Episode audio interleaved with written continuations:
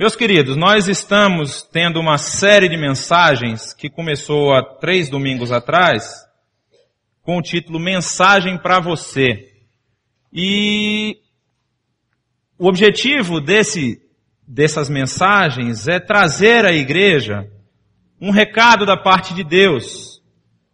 Um recado que o próprio Senhor Jesus passou para a igreja que estava espalhada nas sete províncias romanas, ali na Ásia Menor. E já, nós já falamos de algumas delas, hoje nós vamos falar de uma, da quarta. Mas por que que nós estamos fazendo isso? Qual o objetivo da igreja em estudar? Por que que nós devemos estudar essas sete cartas? Na primeira, na carta aos Colossenses, o apóstolo Paulo, ele escreve um texto que eu quis colocar no início, porque eu acho que ele resume bem a motivação, o porquê que nós queremos falar sobre essas igrejas. Colossenses no capítulo 1, os versos 27 e 28, diz o seguinte, a ele quis Deus dar a conhecer entre os gentios a gloriosa riqueza deste mistério, que é Cristo em vocês, a esperança da glória nós o proclamamos, advertindo e ensinando a cada um com toda a sabedoria, para que apresentemos todo homem perfeito em Cristo. Vamos orar mais uma vez? Pai querido, nós te agradecemos por essa manhã. Nós te agradecemos, ó Pai, porque nós tivemos oportunidade de louvar, de cantar hinos ao teu nome, Senhor, de dedicar parte daquilo que temos e que somos a ti. E nós fazemos isso sem nenhum impedimento, Senhor. Nós te agradecemos porque a tua mão poderosa nos trouxe até aqui para que nós pudéssemos, em comunhão, aprender mais de ti. E o objetivo, ó Pai, que nós temos aqui é esse, apresentar todo homem perfeito em Cristo. Ó Pai, aperfeiçoa as nossas vidas, trabalha em nós, para que nós possamos transmitir essa mensagem às outras pessoas. No nome de Jesus que pedimos. Amém. A carta que nós vamos ler hoje é a carta ao anjo da igreja em Tiatira.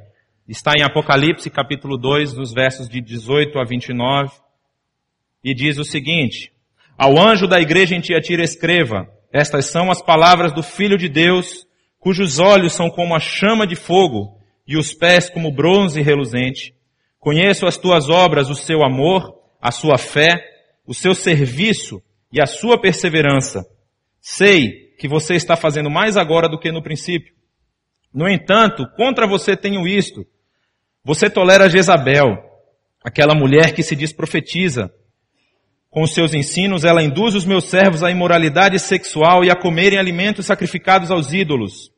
Dê-lhe tempo para que se arrependesse da sua imoralidade sexual, mas ela não quer se arrepender. Por isso vou fazê-la adoecer e trarei grande sofrimento aos que cometem adultério com ela, a não ser que se arrependam das obras que ela pratica. Matarei os filhos dessa mulher. Então todas as igrejas saberão que eu sou aquele que sonda mentes e corações e retribuirei a cada um de vocês de acordo com as suas obras. Aos demais que estão em Tiatira, a vocês que não seguem a doutrina dela e não se arrepend... e não aprenderam como eles dizem, os profundos segredos de Satanás, digo, não porei outra carga sobre vocês. Então somente apeguem-se com firmeza ao que vocês têm até que eu venha. Aquele que vencer e fizer a minha vontade até o fim, darei autoridade sobre as nações. Ele as governará com cetro de ferro e as despedaçará com um vaso, a um vaso de barro. Eu lhes darei a mesma autoridade que recebi, autoridade de meu Pai. Também lhe darei a estrela da manhã. Aquele que tem ouvidos, ouça o que o Espírito diz às igrejas. Alguns dados sobre a cidade de Tiatira. Tiatira, ela era uma das sete províncias romanas ali na Ásia Menor, no que hoje é a Turquia. A Turquia, ela tem um pedaço que fica na Europa e o resto fica no Oriente Médio. E ali tinham sete províncias romanas que funcionavam como bases do, do exército romano. Tiatira, ela foi concebida pelos gregos, ela foi construída pelos gregos, ela tinha um nome chamado de Pelópia. Só que ela foi renomeada Tiatira por Seleuco. Seleuco é um dos generais de Alexandre. Quem lembra da história da antiguidade, Alexandre conquistou tudo, morreu, e os seus generais começaram a brigar por cada um querendo uma fatia. E Seleuco ficou com essa parte. Tanto que ali o exército Seleucida era um dos mais fortes, porque estava mais próximo da Grécia. E Tiatira, ela significa minha filha. Havia uma briga entre Seleuco e um dos generais, e esse general tinha acabado de ter uma filha. E Seleuco, para não ficar por baixo, ele nomeou a cidade a filha dele. Então havia um carinho muito especial por essa cidade, pelo Império Grego e logo depois pelo Império Romano. Eles tinham muita, é, é, é, muita dedicação a essa cidade. Ela foi destruída por um terremoto e foi reconstruída próximo ao ano 14 da era cristã, depois do nascimento de Jesus. Então, até provavelmente a escrita de Apocalipse, que se dá próximo ao final do primeiro século, a cidade ainda estava nova, ela estava, tinha acabado de ser reconstruída. É mais ou menos como uma Brasília, né? Vamos dizer assim. Brasília completou 52, 51 anos. 51? Boa ideia. Aí, é, ela completou 51 anos e aqui nós temos uma cidade que tinha 80, 90 anos de reconstrução. Então, muitas coisas ainda estavam sendo readaptadas. É, foi, e ela foi reconstruída pelo Império Romano. A fama de Tiatira, inclusive tem um texto em Atos que fala sobre essa fama. Ela era uma cidade têxtil, de comércio, de, de, de, da indústria têxtil. E ela era uma cidade muito comercial, era uma cidade que movimentava muito dinheiro. Então o que que acontece? Lá havia, eu me lembro, quando eu estava lendo o texto e eu estudando sobre a cidade, eu me lembrei muito de Brusque aqui em Santa Catarina, quem foi a Brusque, ou quem já conheceu Brusque, vê a cidade gira em torno da indústria têxtil. Você tem lojas e lojas e lojas de roupa, de, de confecção, de, de, de, tingimento, tem tudo lá. E eu me, me reportou muito a Brusque, uma cidade como essa. E ela tinha também, ela produzia uma coloração que era vendida para os outros, que é o índigo, que fazia com que as, era uma das cores que eram tingidas essas, essas esses panos. E a sociedade, ela era formada por guildas comerciais. E isso talvez seja o aspecto mais importante da gente gravar sobre a cidade. O que, que é uma guilda? Ela é uma associação de artesãos. Dentro de uma guilda comercial você tem muitos estudantes, muitas pessoas que estão estudando a arte da indústria têxtil. É tudo bem artesanal, manufaturado mesmo nessa época. Você tem os artesãos, que são aqueles que não precisam mais estudar, mas não dispõem de verba para ter o próprio negócio. E você tem os mestres, que são os donos do negócio, que começaram como artesãos. Então a pessoa vai evoluindo, vai chegando artesão, de repente ele abre a sua própria associação e ele possui várias pessoas ligadas a ele. E essa era a formação da sociedade de Tiatira. Eram pessoas ligadas à indústria, ligadas ao trabalho braçal, de manufatura, e que normalmente ou ele era chefe ou ele era chefiado por alguém. Você não tinha muitas outras coisas para fazer nesse, é, nessa cidade. E o que é que é importante nós estudarmos sobre essa carta que provavelmente foi escrita no, no ano 90 e escrita a essa região? Por que, que ela é importante e merece destaque? a ponto de ter uma carta escrita para ela. Porque acontecia nessa cidade algumas coisas que estavam entrando na igreja. A igreja aqui, ela tem um destaque. Ela tem uma qualidade. Mas havia alguma coisa que estava permeando a igreja e que ela precisava ser removida. Nós vamos ver. Aí se você pegou o seu esboço, você pode anotar. A primeira coisa que nós vemos nesse texto é que o crescimento da igreja é algo natural e esperado. Como eu falei, uma das qualidades que é apontada pelo escritor do Apocalipse, ele diz, ó, conheço as tuas obras, o seu amor, a sua fé, o seu serviço e a sua perseverança, e sei que você está fazendo mais agora do que no princípio. Isso é uma coisa natural. Quando uma igreja, ela vive estritamente o Evangelho. Quando a palavra de Deus é pregada sem miscigenação, sem confusão, a igreja tem um crescimento.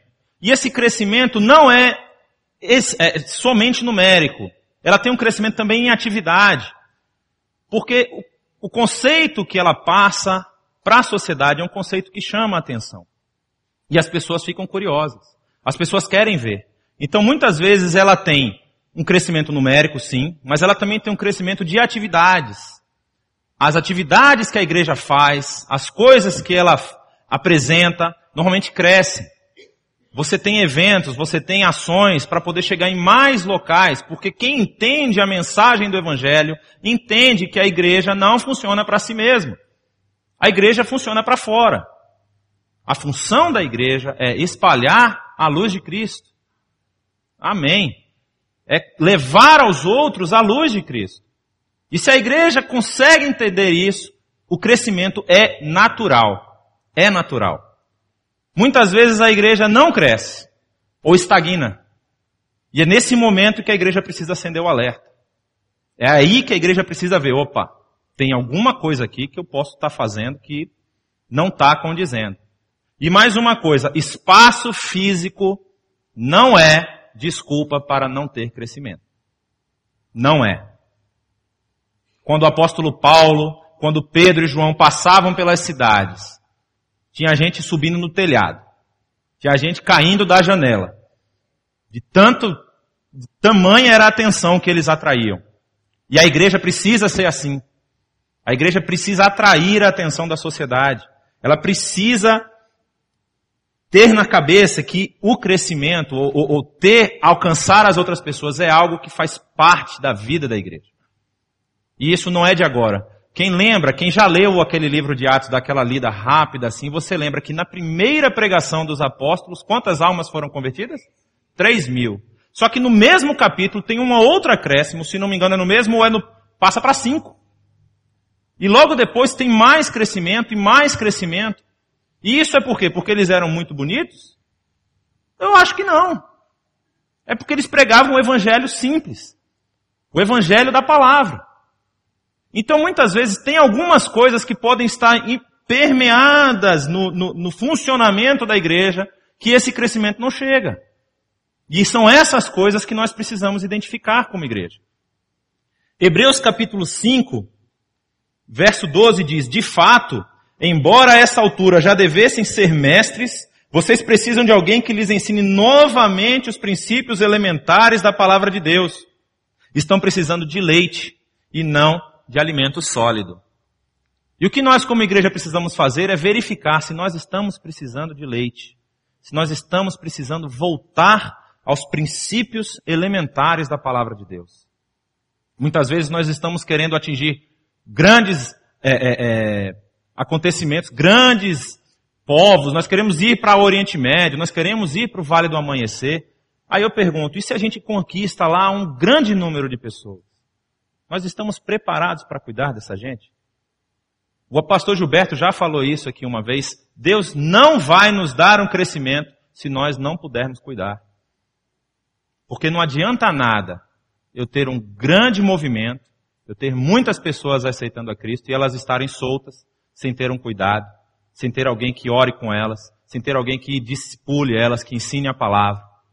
E talvez Deus esteja nos trazendo essas mensagens para que nós possamos acordar para que nós possamos ver que nós precisamos voltar aos princípios elementares da palavra de Deus.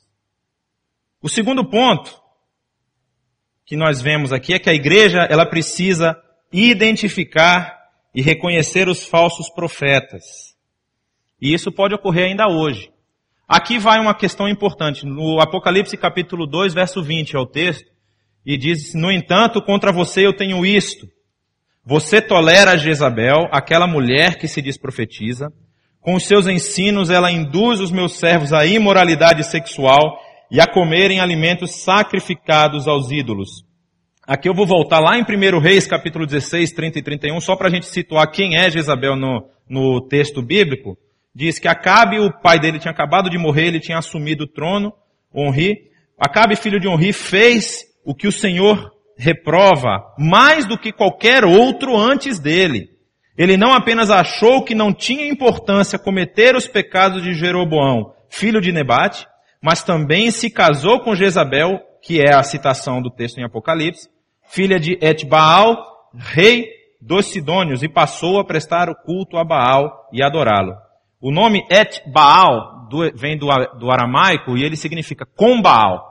Ou seja, o nome do pai de Jezabel já diz, esse é um servo de Baal. E Acabe, ele casa com ela sabendo disso, e aí, como diz, ele faz tudo o que o Senhor reprova. E o que, que ele está dizendo aqui? Você está tolerando Jezabel. Você está tolerando, eu não, eu não digo nem a identificação, mas a tolerância. É muito pior. Porque a igreja precisa saber se aquilo que os seus membros estão pregando, estão falando, condiz com a palavra de Deus, ou se eles estão sendo falsos profetas. Aqui, no texto em Apocalipse, é uma questão pontual, porque a cidade de Tiatira, como eu falei, ela é formada por essas guildas, e uma das coisas que a historiografia diz a respeito dessas guildas, era que elas, é, uma das atividades, vamos dizer, festivas da cidade, eram jantares que eram oferecidos para todo mundo que participava dessa organização, desse conjunto de pessoas. E esses jantares, eles começavam como uma homenagem a uma entidade do panteão grego. Algum dos deuses gregos começava assim e sempre acabava em orgia sexual. E é por isso que ele ataca. Ele diz, com, com, com seus ensinos, ela induz os meus servos à imoralidade sexual e a comerem alimentos sacrificados aos ídolos. Então, isso estava fazendo parte da igreja.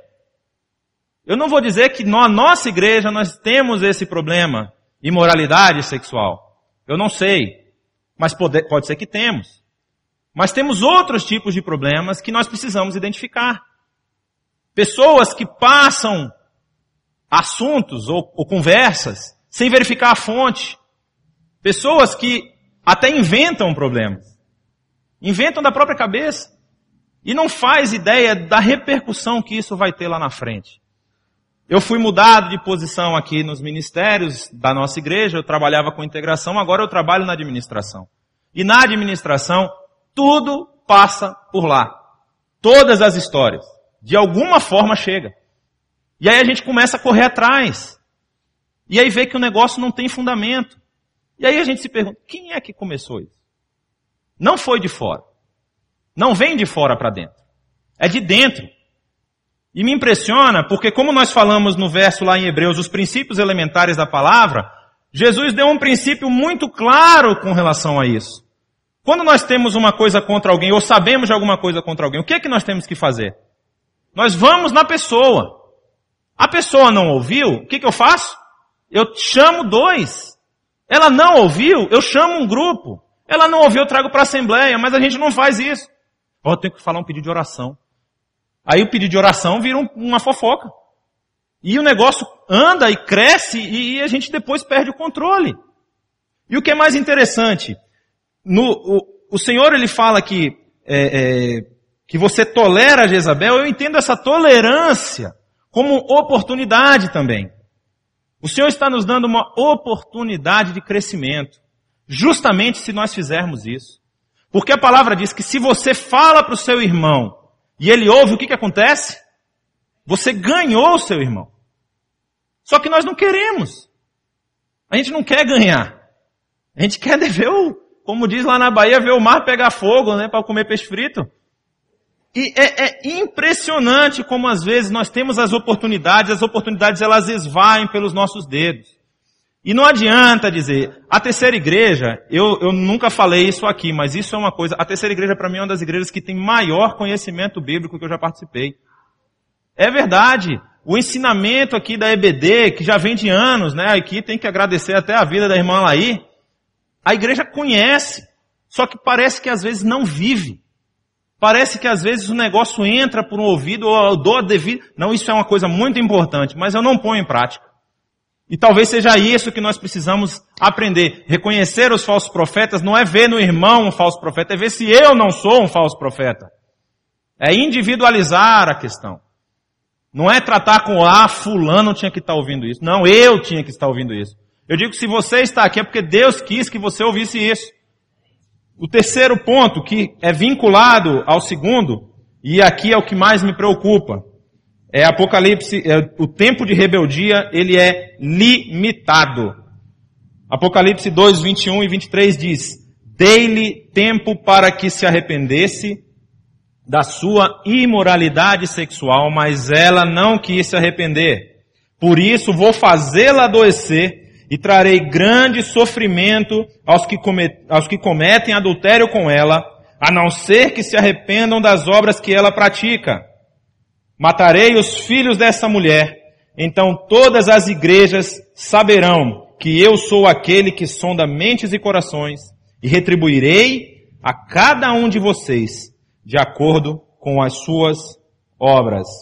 É interessante que se nós relermos, eu quando eu estava lendo, eu fui ler lá o texto de Jezabel, que tinha muito tempo que eu não lia, e o Senhor, prof, é, é, Acabe, quem não lembra, é aquele que fica o tempão lá sem chover, e aí vai Elias e diz, bota lá, faz o sacrifício, aí joga água em cima, joga mais água, joga mais água. E aí os profetas de Baal oram, não acontece nada, ele faz uma oração e o Senhor consome todo aquele sacrifício. É esse, é no reinado de Acabe que isso ocorre. E o Senhor profetiza contra Acabe e diz, você vai morrer. Tudo isso que ele está falando aqui, no caso da igreja, Elias fala para Acabe. Vai acontecer tudo isso com você. Só que Acabe se arrepende. Acabe chora e jejua e coloca em pano de saco e fica sobre cinzas, que era a, a forma de demonstrar arrependimento naquela época. E por conta disso, Deus fala, ó, você está vendo meu servo Acabe ali, que agora virou servo? Ele se arrependeu. Por isso essas coisas não vão ocorrer com ele. Só que vão ocorrer com o filho dele. Então muitas vezes nós precisamos abrir o olho porque o que Deus tem dado, esse tempo de espera que, que Deus tem dado, talvez seja o tempo que nós precisamos para arrependimento. Que nós precisamos para tomarmos alguma atitude.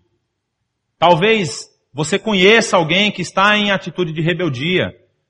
E eu não tenho aqui nenhuma pretensão pra, de dizer que toda a igreja tem que ter a mesma opinião. Não tem. Mas nós temos fóruns privilegiados para discutir as coisas. O conselho de líderes que se reúne uma vez a cada dois meses para a assembleia e esporadicamente outras vezes, ele é aberto para toda a igreja.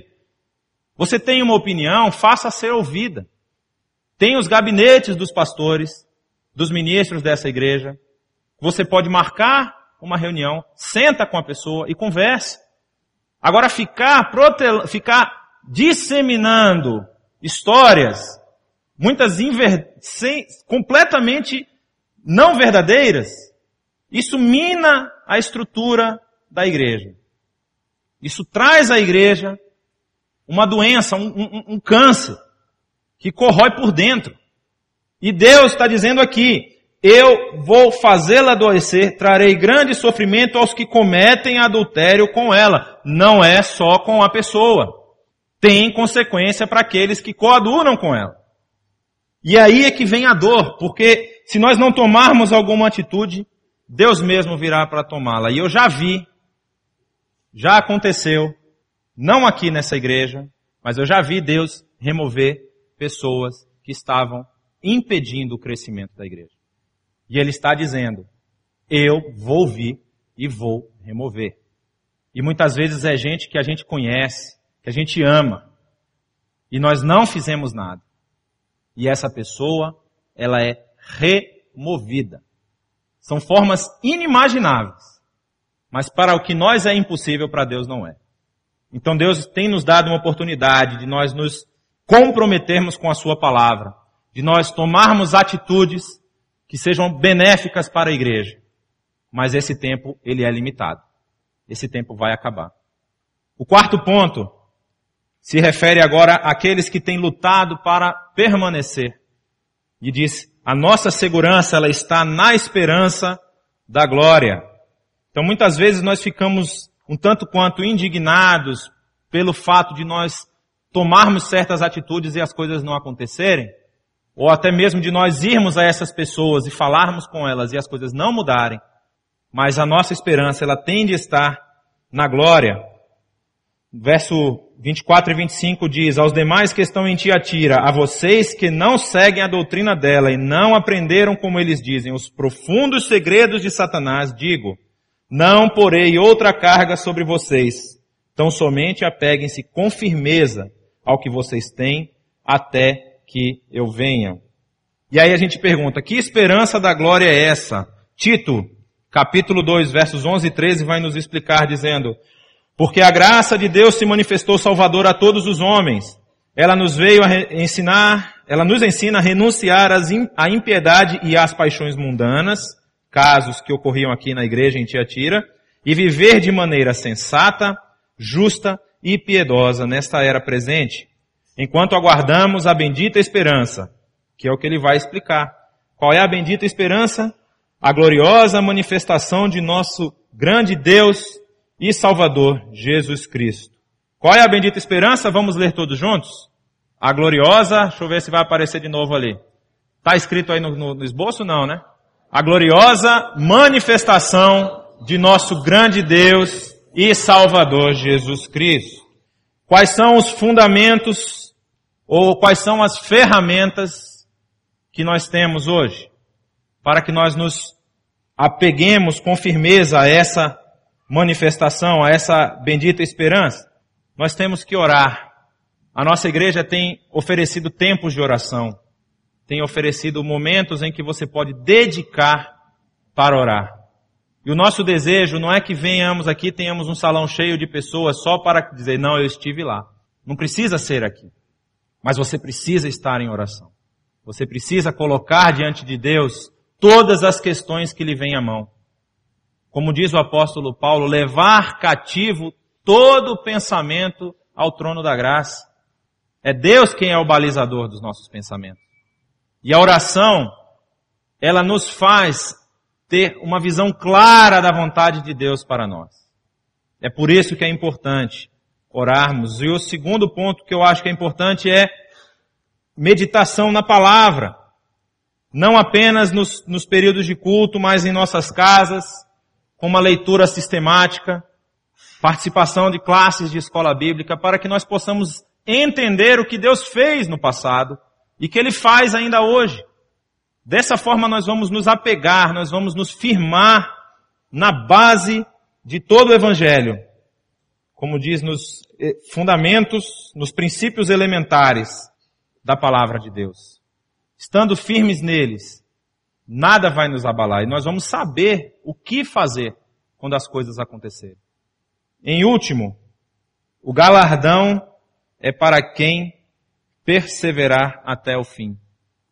Não basta fazermos isso durante um período, não basta nós nos dedicarmos isso num fim de semana, mas isso é algo cotidiano, diário. Isso tende a fazer parte da nossa vida. Apocalipse capítulo 2, texto que nós lemos, os últimos versos de 26 a 28 diz: Aquele que vencer e fizer a minha vontade até o fim, até o fim. Darei autoridade sobre as nações, ele as governará com cetro de ferro e as despedaçará a um vaso de barro. Eu lhes darei a mesma autoridade que recebi, autoridade de meu Pai. Também lhe darei a estrela da manhã. O apóstolo Paulo, no final da sua vida, ele escreve a segunda carta a Timóteo, no capítulo 4, versos 7 e 8 diz, Combati o bom combate, terminei a corrida, guardei a fé. Agora me está reservada a coroa da justiça que o Senhor, justo juiz, me dará naquele dia, e não somente a mim, mas também a todos que amam a sua vinda.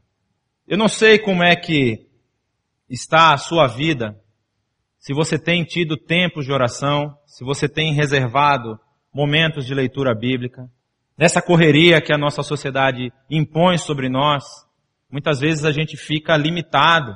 A gente tem tanta atividade para cumprir que essas coisas acabam passando. E não é que nós não damos a importância. É porque se não for algo que nós relembramos constantemente, isso acaba passando.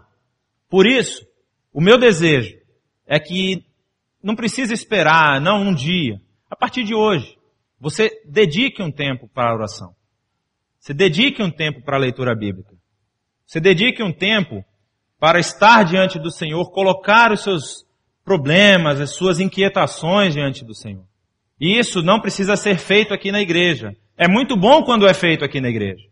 Nós temos vigílias, nós temos manhã de oração, nós temos um grupo de intercessão funcionando, que tem se reunido com regularidade. O apóstolo Paulo diz, carregai as cargas uns dos outros. É bom ter alguém com quem nós podemos compartilhar, com quem nós podemos orar juntos. Mas o nosso desejo é ver uma igreja saudável. É ver uma igreja que quando surge qualquer foco de conversa que não é verdadeira, esse foco é eliminado na raiz. Uma igreja madura, uma igreja que pode receber alimento sólido. E eu sei que tem pessoas aqui que podem. Talvez seja até a maioria. E é para esses eu, é o que eu tenho que dizer. Carreguem as cargas uns dos outros. Sejam solícitos à necessidade dos outros. E nós vamos ver esse crescimento. Esse crescimento numérico, esse crescimento em atividades, esse crescimento em alcance. Nessa semana nós estávamos tratando com uma imobiliária aqui de Brasília e a, a dona da imobiliária me falou, olha, vocês estão famosos, hein? Aí eu falei, como assim? Não, terceira igreja? Todo mundo só fala bem da igreja. Eu falei, é porque você não está na administração. Tô brincando, eu não falei isso para ela. Mas a gente está aqui dentro. E a gente sabe que a gente pode melhorar. Nós podemos ser melhores. E se nós seguirmos as orientações bíblicas, com certeza Deus nos dará esse crescimento.